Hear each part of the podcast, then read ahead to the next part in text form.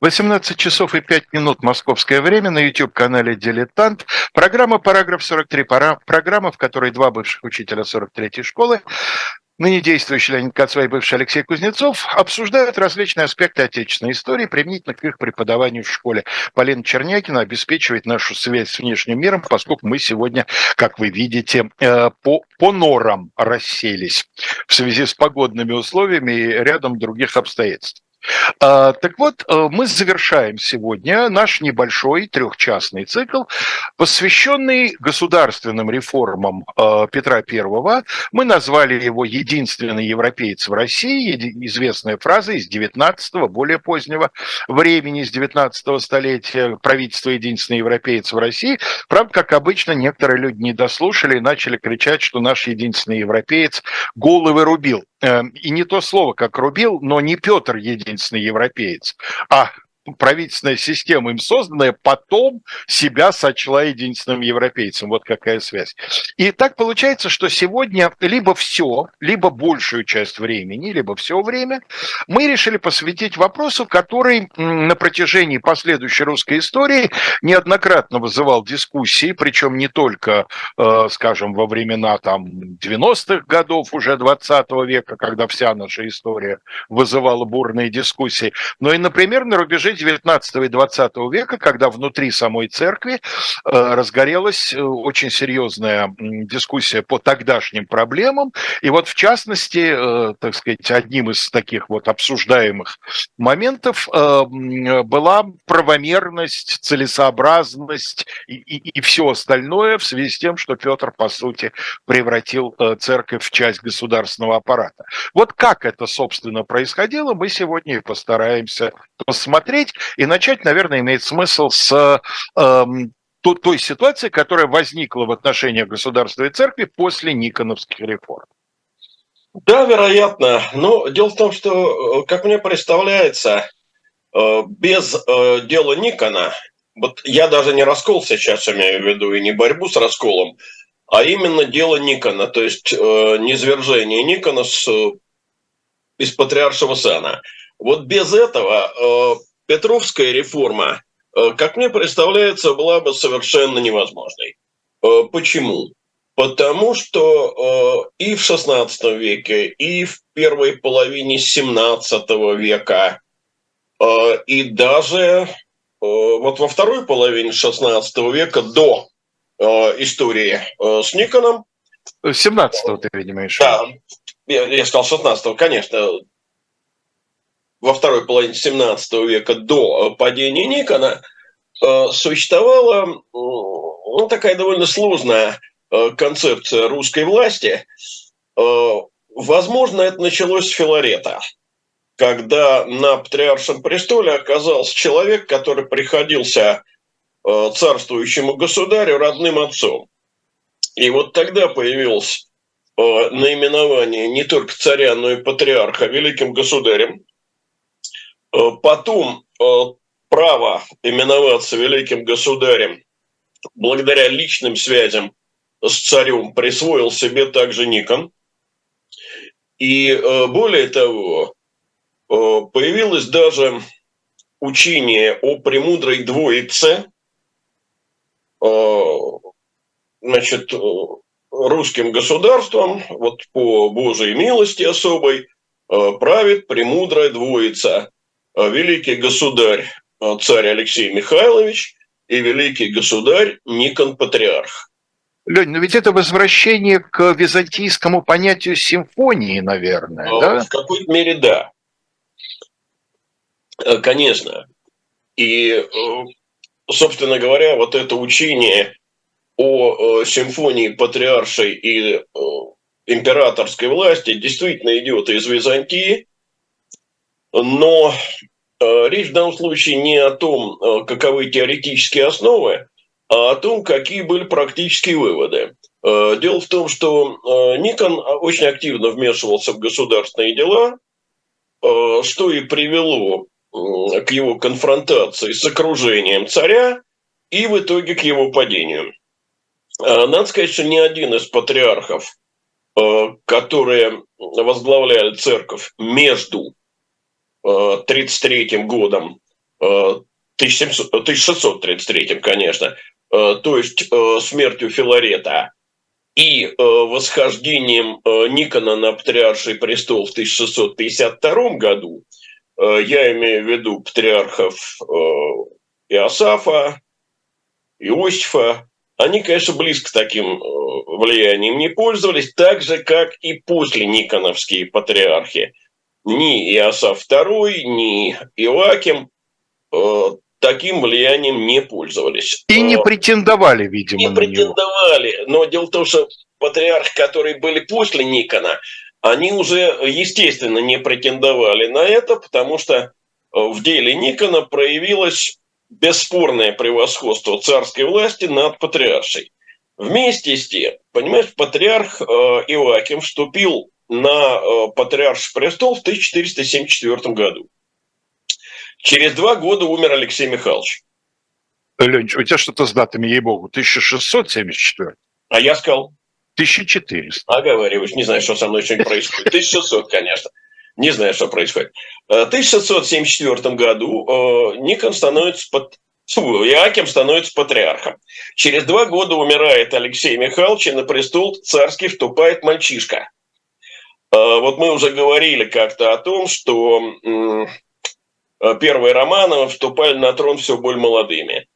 Царь Федор Алексеевич вступил на престол, будучи 14 лет от роду, и к тому же э, он был от рождения человек больной, у него была водянка, он не мог ходить, его там за гробом отца э, несли в кресле на похоронах. Э, он не сразу обрел самостоятельность. И, конечно, как всегда это бывает в момент ослабления царской власти, власть патриарша несколько укрепилась. Иоаким был чрезвычайно консервативного склада – кстати, лютый совершенно ненавистник Никона. И э, на протяжении своего пребывания на престоле, а он э, на патриаршей кафедре находился, в общем, довольно долго, 16 лет, э, с 74 года и до самой своей смерти в 90-м году. Умер он, кстати, 69-летним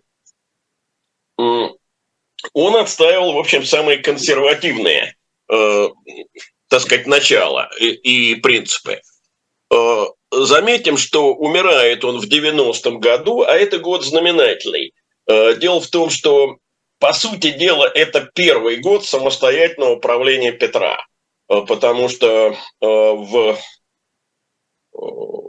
ну, в 89-м году он э, одолевает, наконец, Софию, Э, София отправляется в монастырь, и э, Петр становится самостоятельным правителем. Тоже относительно самостоятельным, потому что он 18-летний, э, в это время увлечен больше флотом и всякими военными игрищами, реально управляют государством. Там его бывший дядька Тихон Стрешнев, Борис Алексеевич Голицын, Лев Кириллович Нарышкин. Его настоящий дядя, да. Да, и так далее.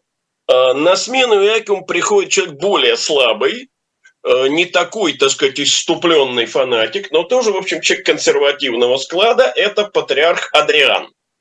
Лень, скажи, пожалуйста, а вот при всем своем консерватизме Иаким вопроса об отмене хотя бы частичной никоновских нововведений не ставил?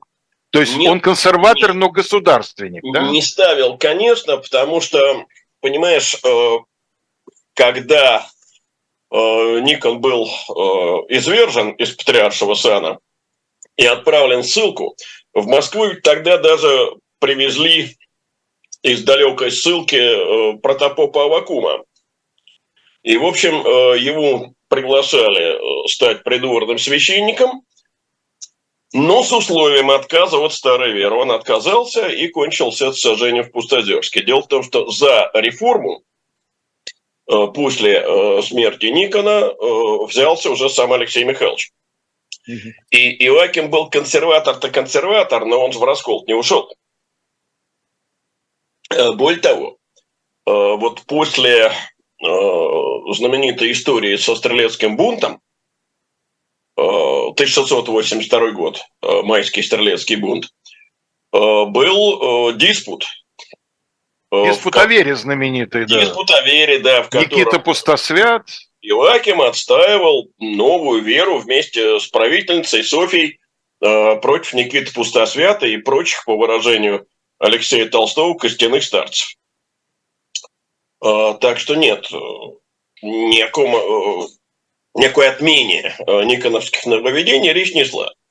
Значит, патриарх Адриан, будучи, еще раз повторю, человеком гораздо более э, слабым, вот, ну, нравственно, что ли, не таким решительным, как Иваким. Все же, тем не менее, начавшись Петровские реформы совершенно очевидным образом не одобрял. Ну, достаточно вспомнить, что Петр возвращается из э, Великого посольства, и тут начинается бороды стрижем, европейское платье надеваем.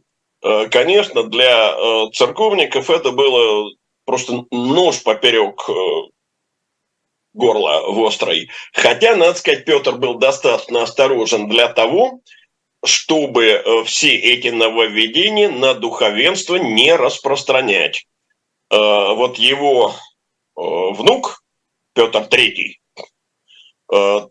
такой осторожности не проявит, и это будет одна из причин, почему он сломит себе голову. Петр Великий никогда не предлагал ни священникам бороды брить, ни духовенство в европейскую одежду переодевать. Этого он не касался. Но, вот я немножко позже об этом буду говорить, у меня глубокое убеждение в том, что э, на Петра его знакомые из протестантских стран выходцы э, по э, немецкой слободе, его пребывание в протестантских странах во время поездки э, Великое посольство, я имею в виду в данном случае Голландию и Англию, э, по-видимому, произвели серьезное впечатление. И он, конечно, всегда был человеком верующим, и, ну, так сказать, внешне он оставался всегда человеком православным. Но вот мне представляется, что его тянуло э, к протестантизму, если не к кальвинизму, то хотя бы к лютеранству. К кальвинизму вряд ли, потому что э, кальвинизм по своей э, сути, э, ну, во многом антимонархичен. Э, помнишь знаменитое высказывание, которое приписывается то Якову Первому, Э, то Елизавете Первой. Э, не будет епископа, не будь ты короля. Да. Э, значит, в 1700 году, видим, к большому облегчению Петра, Адриан умер. И вот тут произошло то, что, собственно, и является в общем представлении главной Петровской реформой. Петр не разрешил избрать нового патриарха. Вместо этого церковь возглавил э, так называемый местоблюститель патриаршего престола. Э, ну, в свое время я, так сказать, выяснял, есть ли какая-то разница между понятием местоблюститель патриаршего престола и э, патриарший местоблюститель. Э, нет разницы. Формальной разницы нет никакой. Э, так вот этим э, местоблюстителем патриаршего престола назначается человек в русском духовенстве особых корней не имевший.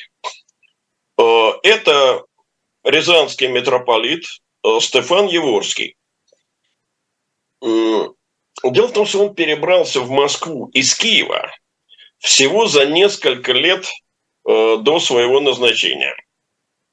И Петр мог исходить из того, что этот человек, не связанный э, традиционно с консервативной э, массой русского духовенства, особенно сопротивляться его реформам не будет, э, потому что, собственно, государственная власть является для него, для Стефана, основной опорой.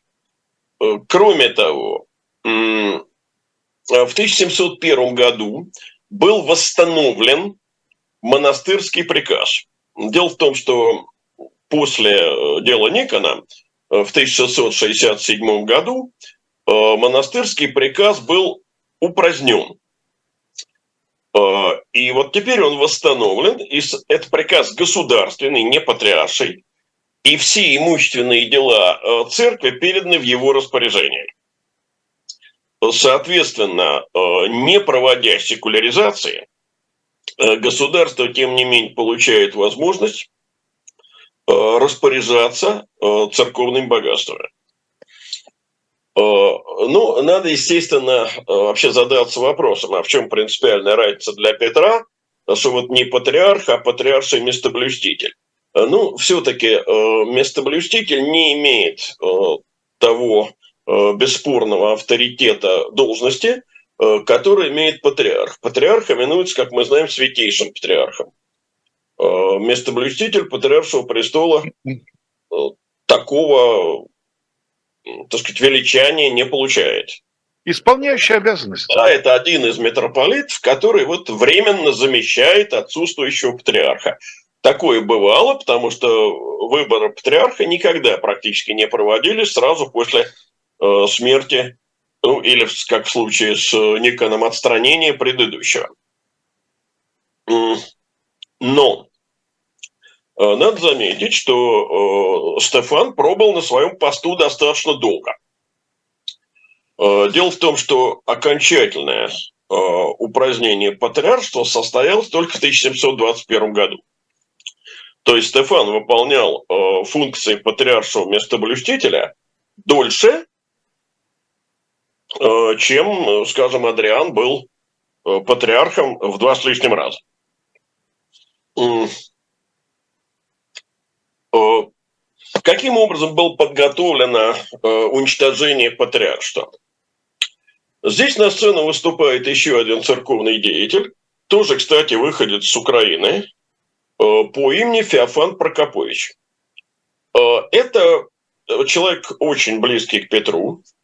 Видимо, э, ну, по крайней мере, такое впечатление у меня создалось после чтения нескольких книг, посвященных Петровской эпохе, и прежде всего книги Евгения Викторовича Анисимова «Время Петровских реформ».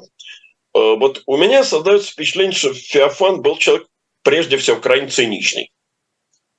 Э, был ли он при этом по-настоящему верующим? Э, ну, как вам сказать, это под вопросом. Э, во всяком случае, государственный интерес он всегда явным образом ставил выше интереса церковного. То окончательно зафиксирует в правде воли монаршей по, да. конч, по кончине да. государя. Так вот, как раз тогда, в 21 году, э, Феофан, э, видим по заданию Петра, э, пишет так называемый духовный регламент. Вообще мы знаем, что Петр любил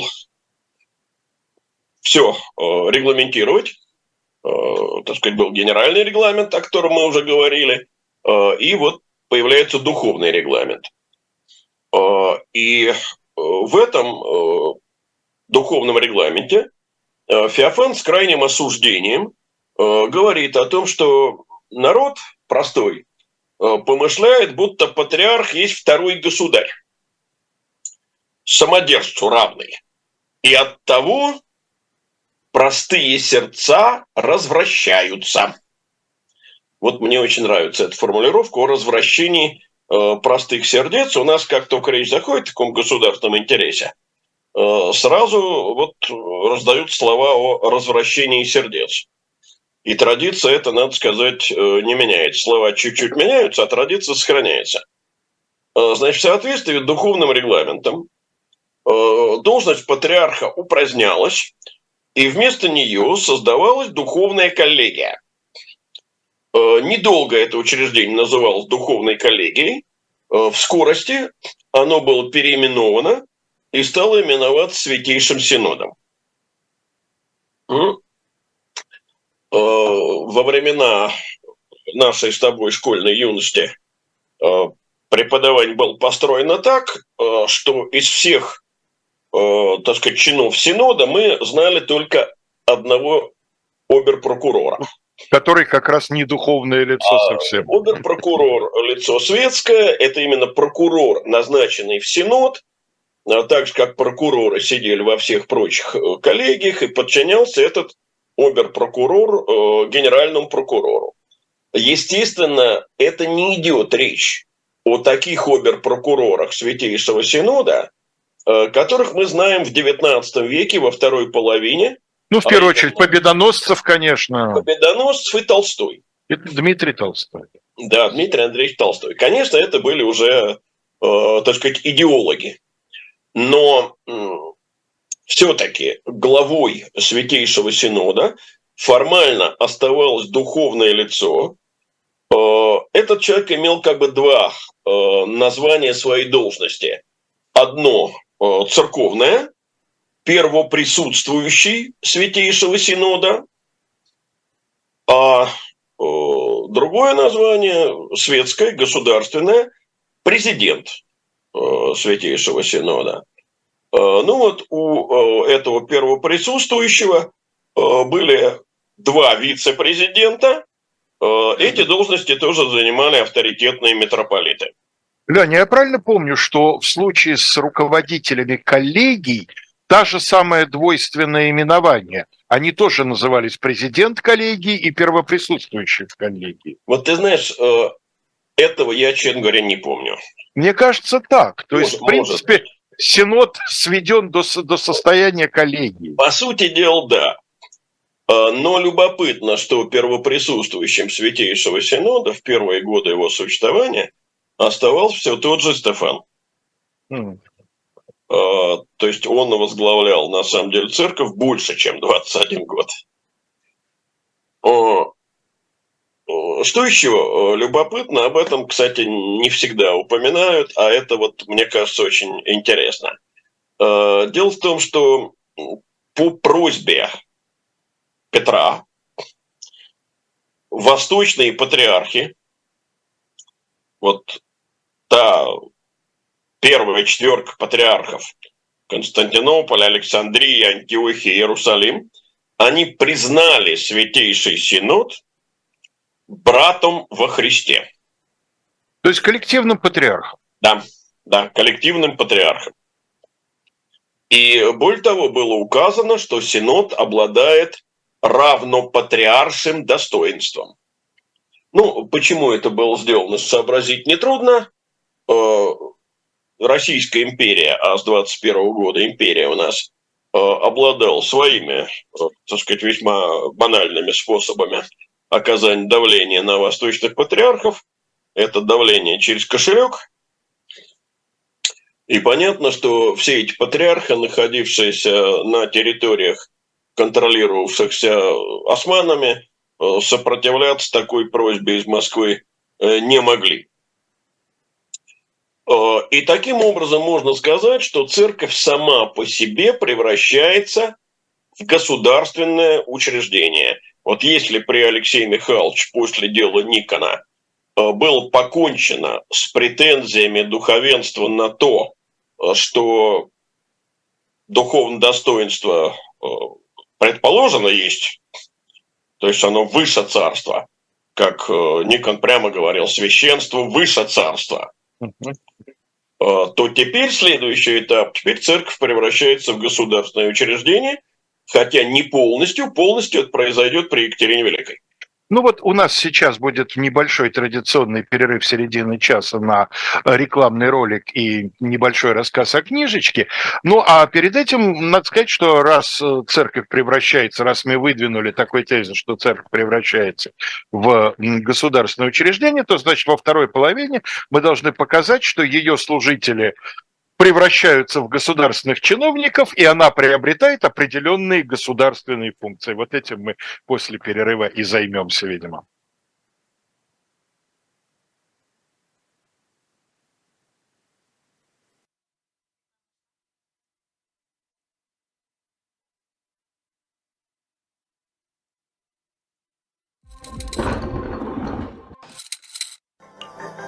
Живой гвоздь остается в Москве и ежедневно освещает для вас новостную повестку.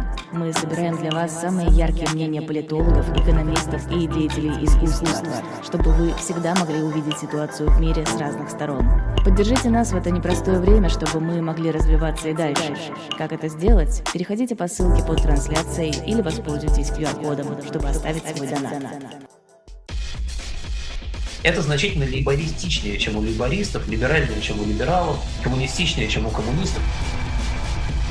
То есть я не знаю, сколько людей выехало, но я знаю, сколько они вывезли. Вообще это очень неприятно смотреть. Через 200 лет все будет то же самое, а через год может все поменяться. Это цифра, на которую не сбалансировать бюджет не удавалось, в общем, пока еще никому. В этом, кстати, нет ничего страшного, кроме того, что это все вранье. Я понимаю, что красивая молодая девушка стесняется читать, что прямо написано в вопросе. Я даже тоже стесняюсь читать, что там написано, но я перескажу подробнее. Каждую неделю мы будем выходить в эфир 20 часов по Москве, 18 часов по Лондону.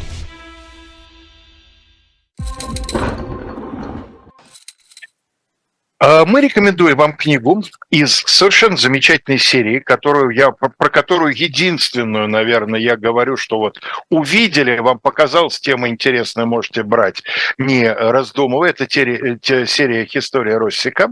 Вот, и э, книга эта эм, написана э, молодым, достаточно немецким историком Сёреном Урбански. Он э, поработал, поучился и поработал в свое время в лучших университетах Европы, Европы. Он э, преподавал в университетах Мюнхена, Фрайбурга, сам проходил постдокторантуру в Кембридже. Сейчас он научный сотрудник Германского исторического института в Вашингтоне, в Соединенных Штатах. Вот, э, он специалист по истории России и Китая. Вот такая вот эм, любопытное сочетание, на первый взгляд, которое может нам показаться э, несколько неожиданным. Вот он написал книгу, которую история Россика и издает, которая называется «За степным фронтиром».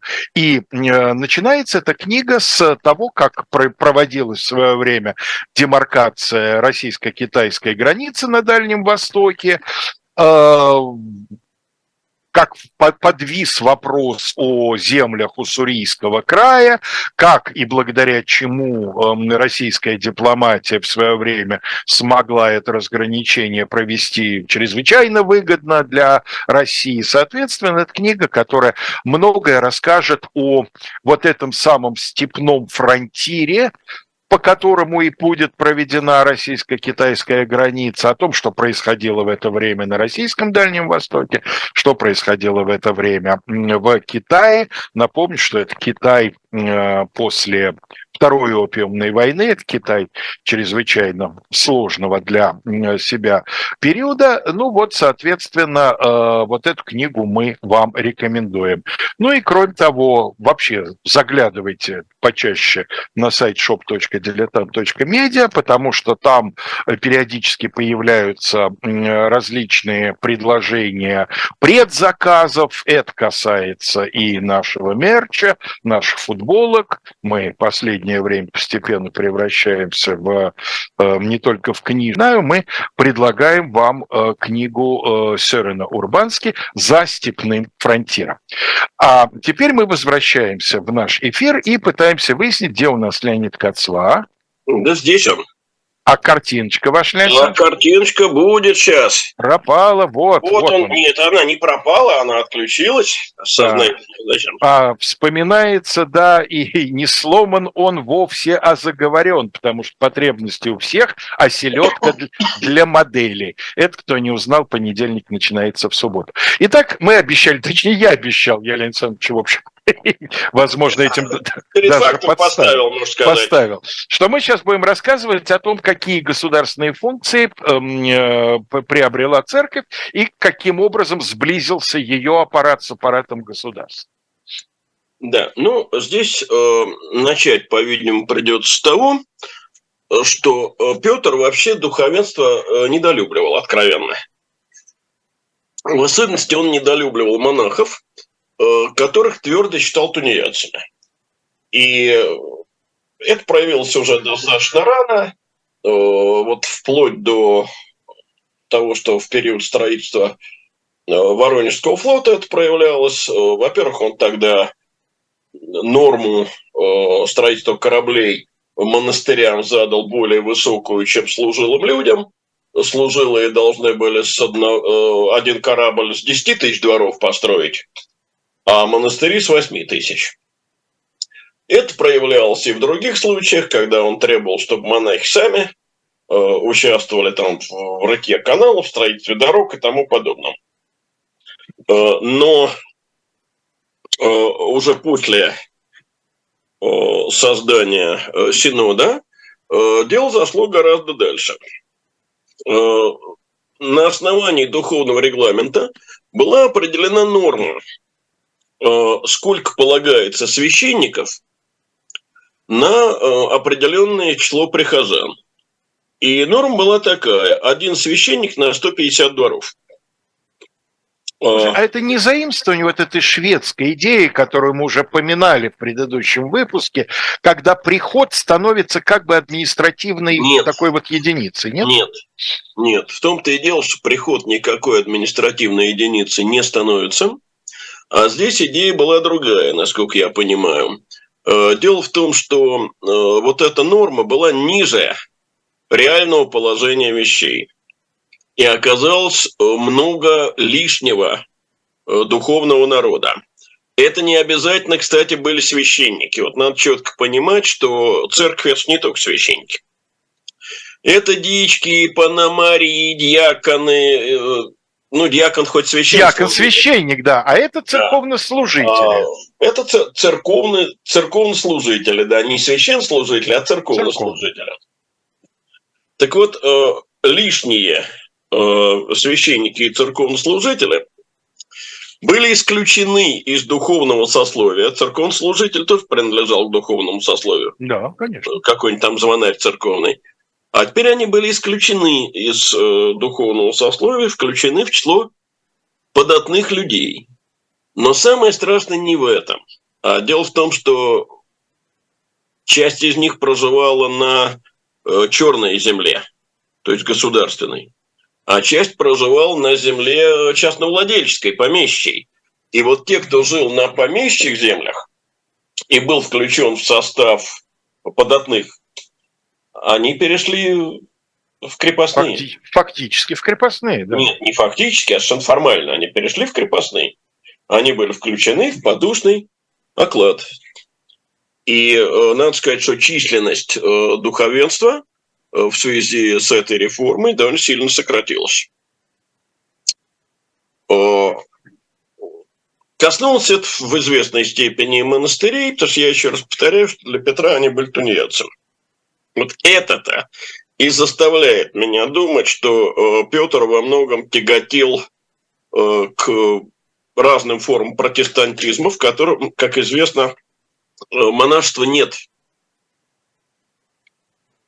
но то ли за всеми иными делами, военными и государственными, все-таки не будем забывать, что 21 э, год э, приоритетом Петровской деятельности оставалась война. Э, то ли сознательно не решился, чтобы не раздражать, но во всяком случае Петр не стал проводить секуляризацию. А, то есть он не изымал а, земли у а, монастырей, церквей. Может быть, его устраивало то, что всем этим занимается вот монастырский приказ. Ну да, зачем его проводить, если ну, и так, собственно, а, под контролем? А синод. Теперь другое немножко соображение. Вот ты говорил о том, значит, чем будет заниматься духовенство в качестве государственных чиновников. В первую очередь пропагандой. Значит, надо понимать э, вообще э, ту реальность, которую никто из ныне живущих не застал. Э, дело в том, что мы имеем э, дело с э, населением э, тотально неграмотным.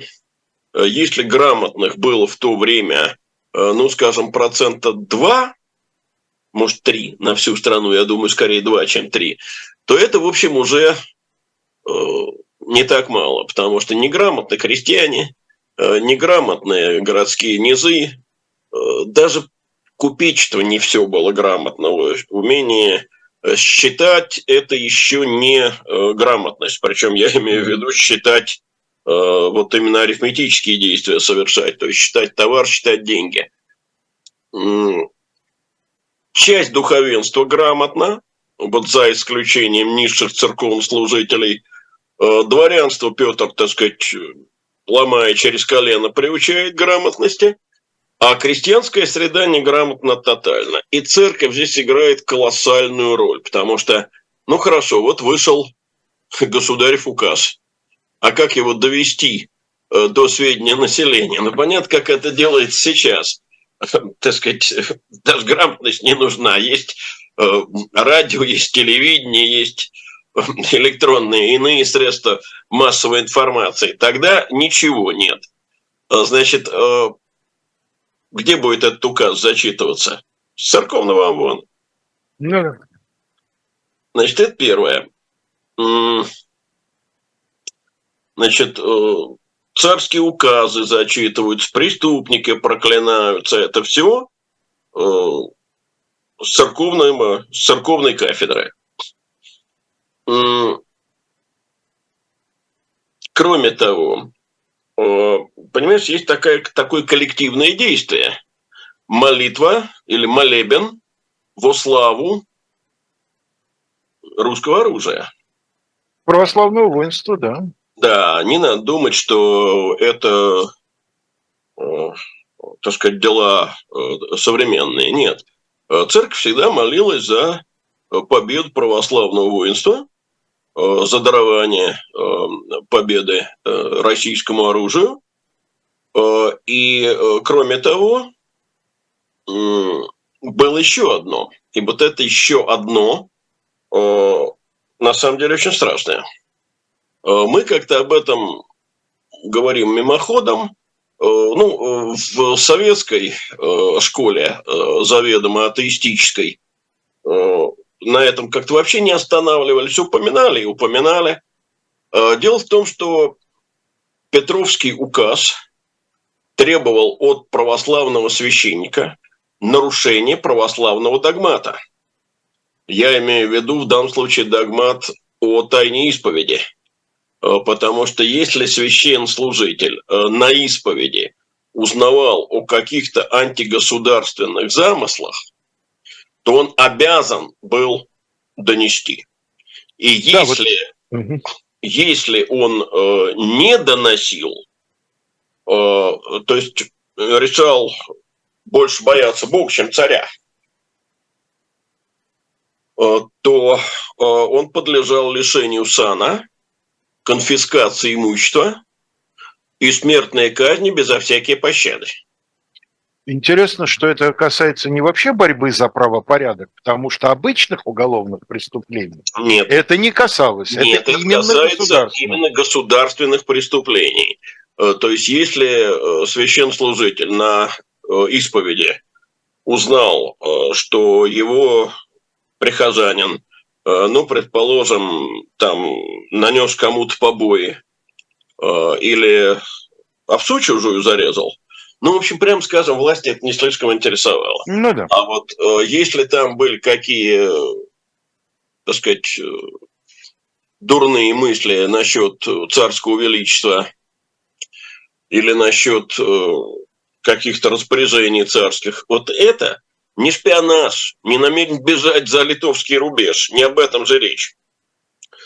А именно вот э, такое явное неодобрение э, царских действий. Вот это подлежал доносу. А, э, ты знаешь, тут вспоминается одна история, я допускаю, что это легенда, но уж очень она характерная. Как известно, Иосиф Виссарионович Сталин окончить не окончил, но учился в семинарии. И вот когда уже он был не э, семинарии Джугашвили, а всесильный хозяин земли русской товарищ Сталин, э, каким-то образом к нему приехал э, кто-то из его вот однокашников по семинарии. И явился он к Сталину не в рясе, а в костюме. И Сталин ему сказал, меня боишься, его не боишься. Вот я еще раз говорю, что это я допускаю легенда. Э, а может и нет, не знаю. Э, но это вот как раз очень применимо к ситуации с Петром, потому что э, священник должен был выбирать, что ему нарушить. Закон или церковное правило. и кого бояться больше? Э, того, кто далеко или того, кто высоко? И, э, в общем, это такая дилемма очень серьезная. И э, на самом деле это, конечно, в советское время об этом старались не рассуждать, а в постсоветское время это стало очень серьезным вопросом. Я имею в виду на уровне школы, конечно. Вот все мы когда-то читали знаменитое письмо Белинского Гоголю. Э, ну, я не знаю, читают ли его в школах сейчас, не уверен. А э, люди, скажем, твоего поколения или чуть моложе, конечно, читали. Э, и там, как известно, Белинский рассуждает о том, что утверждение, что русский народ, так сказать, искренне религиозный народ, это неправда. И приводит аргументы, что вот примета есть встретить э, папа, э, все равно, что встретить бабу с э, пустым ведром и тому подобные вещи. И вот такое отношение к духовенству не как, ну, как, не как к наставнику, не как человек, которым, с которым можно и нужно поделиться переживаниями, а как к представителю власти – Э, И ты знаешь, что еще интересно? Вот, ну, Белинский, понятно, у него его взгляды, в общем... Белинский, да. Да, но я встречал в мемуарах одного человека абсолютно никакого, не имеющего никакого, так сказать, уклона в сторону э, вот этого вот самого, э, э, как у нас назывался... Э, Демократического. Революционно-демократического. революционного демократизма, да, я тоже искал это слово. Но вот он вспоминает, он с хорошей, так сказать, аристократической семьи человек. И вот он вспоминает, когда он был гимназистом, когда на какой-то светлый праздник типа Пасхи в дом приглашали кого-то из архиереев, помимо прочих гостей, его высылали в гостиную развлекать святого отца, потому что взрослые этим заниматься не хотели. И между собой они шептались, что о чем с ним разговаривать, он скучный, он только вот какие-то... Тут, Леса, еще одно есть. Э, понимаешь, дело в том, что э, русское духовенство, ну, видимо, и в Петровскую эпоху тоже точно, тоже, вернее, но в 18-19 веке во всяком случае, э, это своего рода замкнутое сословие. Как известно, у католиков все священнослужители, не только черное, но и белое духовенство, э, придерживаются обет целебата, и, соответственно, воспроизводиться э, духовенство не может. Православное духовенство воспроизводится, э, приходы часто передаются по наследству, причем семьи духовенства многодетные. Значительная часть духовенства, кстати, впоследствии стала уходить в разночинцы – вот разночинцы это в значительной степени э, выходцы из духовного сословия. Но Мой прапрадедушка, учитель да, Тамбовской но... гимназии. Дело в том, что дворянство русское никогда не относилось к духовенству русскому как к равным. Вот этого не было, насколько я понимаю, в католических странах. Конечно, там тоже были разные священники – и были священники из крестьян, но были священники из, и, и из аристократов. Да, безусловно. Вот. В России этого практически никогда не было. А, здесь э, священство, так сказать, это была особая замкнутая сословная каста, э, которая, в общем, была по своему быту, по своему культурному уровню ближе к христианам, чем к помещикам. И, э, так сказать, батюшка в имении, скажем, богатого барина э, всегда тоже был, ну, так сказать, не равен гостям. Э, так что вот такое предубеждение, оно было и наверху, и внизу. И э, еще раз говорю, для крестьянина частенько, не всегда, конечно, разные были священники. Э, была, например, вот семья ферапонтовских священников, настоящих просветителей. но тоже, кстати, очень правых по своим взглядам, бриллиантовых. Э, но очень часто, тем не менее, священслужитель воспринимался как представитель власти. Вот это то, что очень характерно для России. Мы и они. Мы, э, так сказать, народ ли это, интеллигенция ли это, ну, в общем, свой круг. Мы. И власть они, как нечто враждебное. И понимаешь, вот я глубоко убежден, что вот есть такое выражение известное, все его знают, что тысячелетняя Россия слиняла в три дня.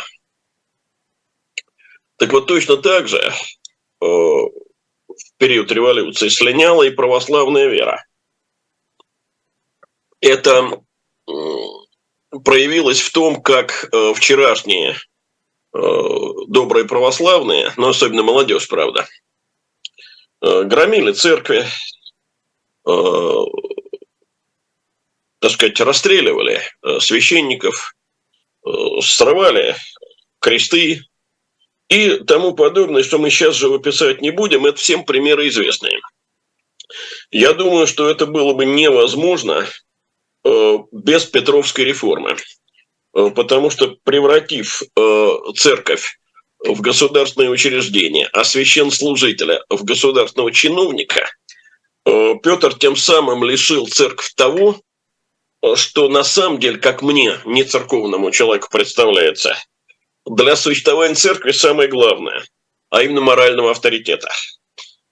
Леонид, скажи, пожалуйста, а вот э, установив штаты да, для приходов, по сути, и так далее, на зарплату государственную Петр не пытался посадить э, священство? Нет.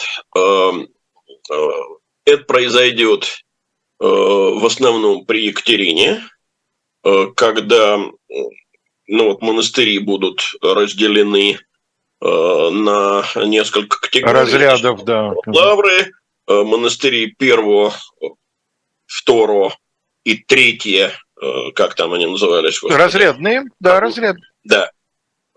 И, кроме того, будут монастыри Заштатные. Заштатные, да.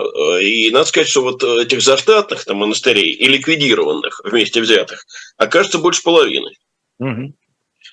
Вот. И, соответственно, лишив их земли и, соответственно, дохода от земельной собственности, э, их и посадили на государственное жалование. И в перворазрядных монастырях и в лаврах жилось священникам очень прилично. Ну, не священникам, монахам, конечно. Э, во второразрядных монастырях уже тяжеловато, а в третьеразрядных и тем более заштатных они просто нищенствовали. Лень, как мы знаем, в XIX веке церковь э, сыграет ну, немалую на самом деле роль в э, создании системы низового образования. Вот эти церковно-приходские школы, где батюшка, значит, крестьянских детишек там по церковным книгам учил кое-как читать, писать. Петр, мы знаем, уделял... Далеко, э, нет, далеко не всегда делал батюшка, часто это делал дьячок. Да, это мог псаломщик, да, дети, дьячок да. там и так далее. Неважно, ну, кто-то из, понятно, что грамотный священный или церковнослужитель. Понятно, что крестьяне Петра в этом смысле не волновали. Но вот на, на городскую структуру церкви никак он не пытался никакие образовательные... Насколько мне известно, нет. Э, потому что Петр создал э, так называемые цифирные школы для дворян, э, горные школы для детей горнозаводских мастеров и полковые школы для солдатских детей. Конечно, там во всех этих школах священник появлялся обязательно, потому что закон Божий был, несомненно, предметом обязательным, и при Петре в том числе. Но вот самой, так сказать, цифире или там чтению нет, учили учителя э, сказать, совсем не обязательно они были священниками, хотя какие церковнослужители могли привлекаться просто в качестве грамотных людей. Но, видимо, это как раз потому, что излишнего влияния церкви на умы э, Петр, видимо, не хотел. Ему было достаточно, что она формальные функции выполняет. Отношение к старообрядцам при Петре? Э, жуткая совершенно. И вот я хотел как раз сказать, что за э, ту работу государственную, которую церковь выполняла, государство ей, так сказать, платило. Чем платило?